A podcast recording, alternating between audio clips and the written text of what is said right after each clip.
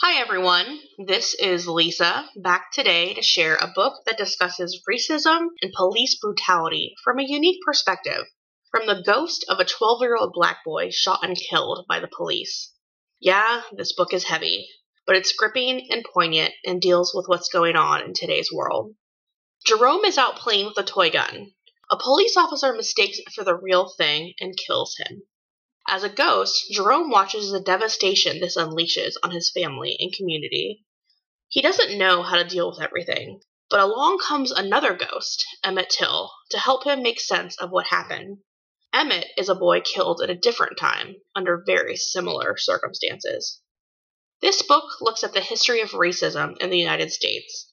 Emmett and Jerome explore what has led to a modern day society where black people are being unjustly killed by law enforcement the very people meant to protect them.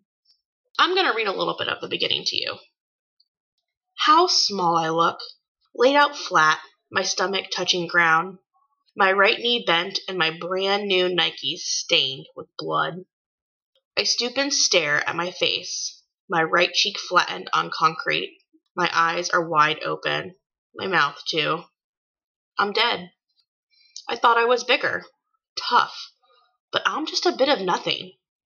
My arms are outstretched like I was trying to fly, like Superman.